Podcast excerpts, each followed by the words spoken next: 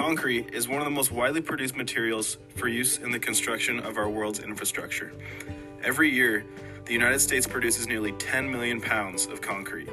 While the production of concrete is expensive, it also contributes to nearly 5% of the country's annual CO2 emissions.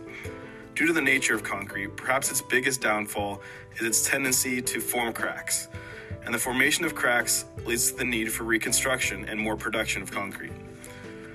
Recent technological advances have led to the creation of a new substance that could potentially tackle these issues regarding our mass production and large levels of carbon emissions relating to concrete.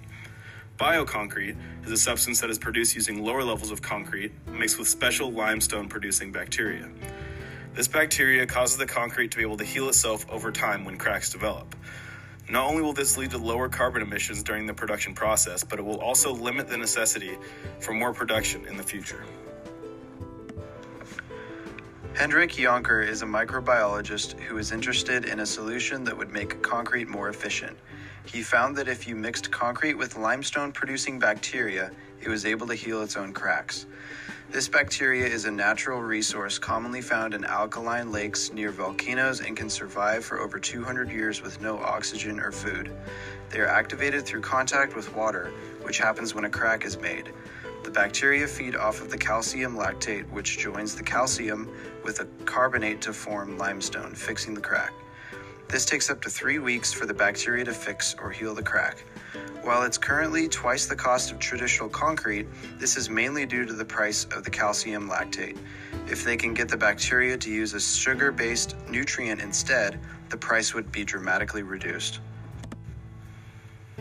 Replacing our current concrete production with newly advanced bioconcrete will prove to have many advantages with regards to environmental sustainability.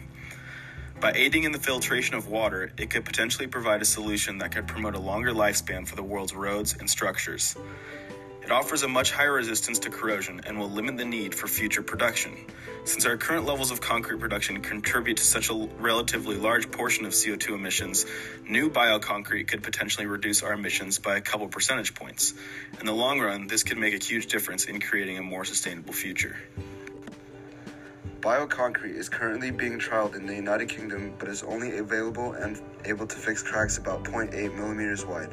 For it to be a drawdown solution to help eliminate greenhouse gases, we will have to keep researching and developing this technology. If one day we can get bioconcrete to fill potholes and other major gaps in the road, we can almost eliminate all greenhouse gases associated with the second most commonly used resource in the world.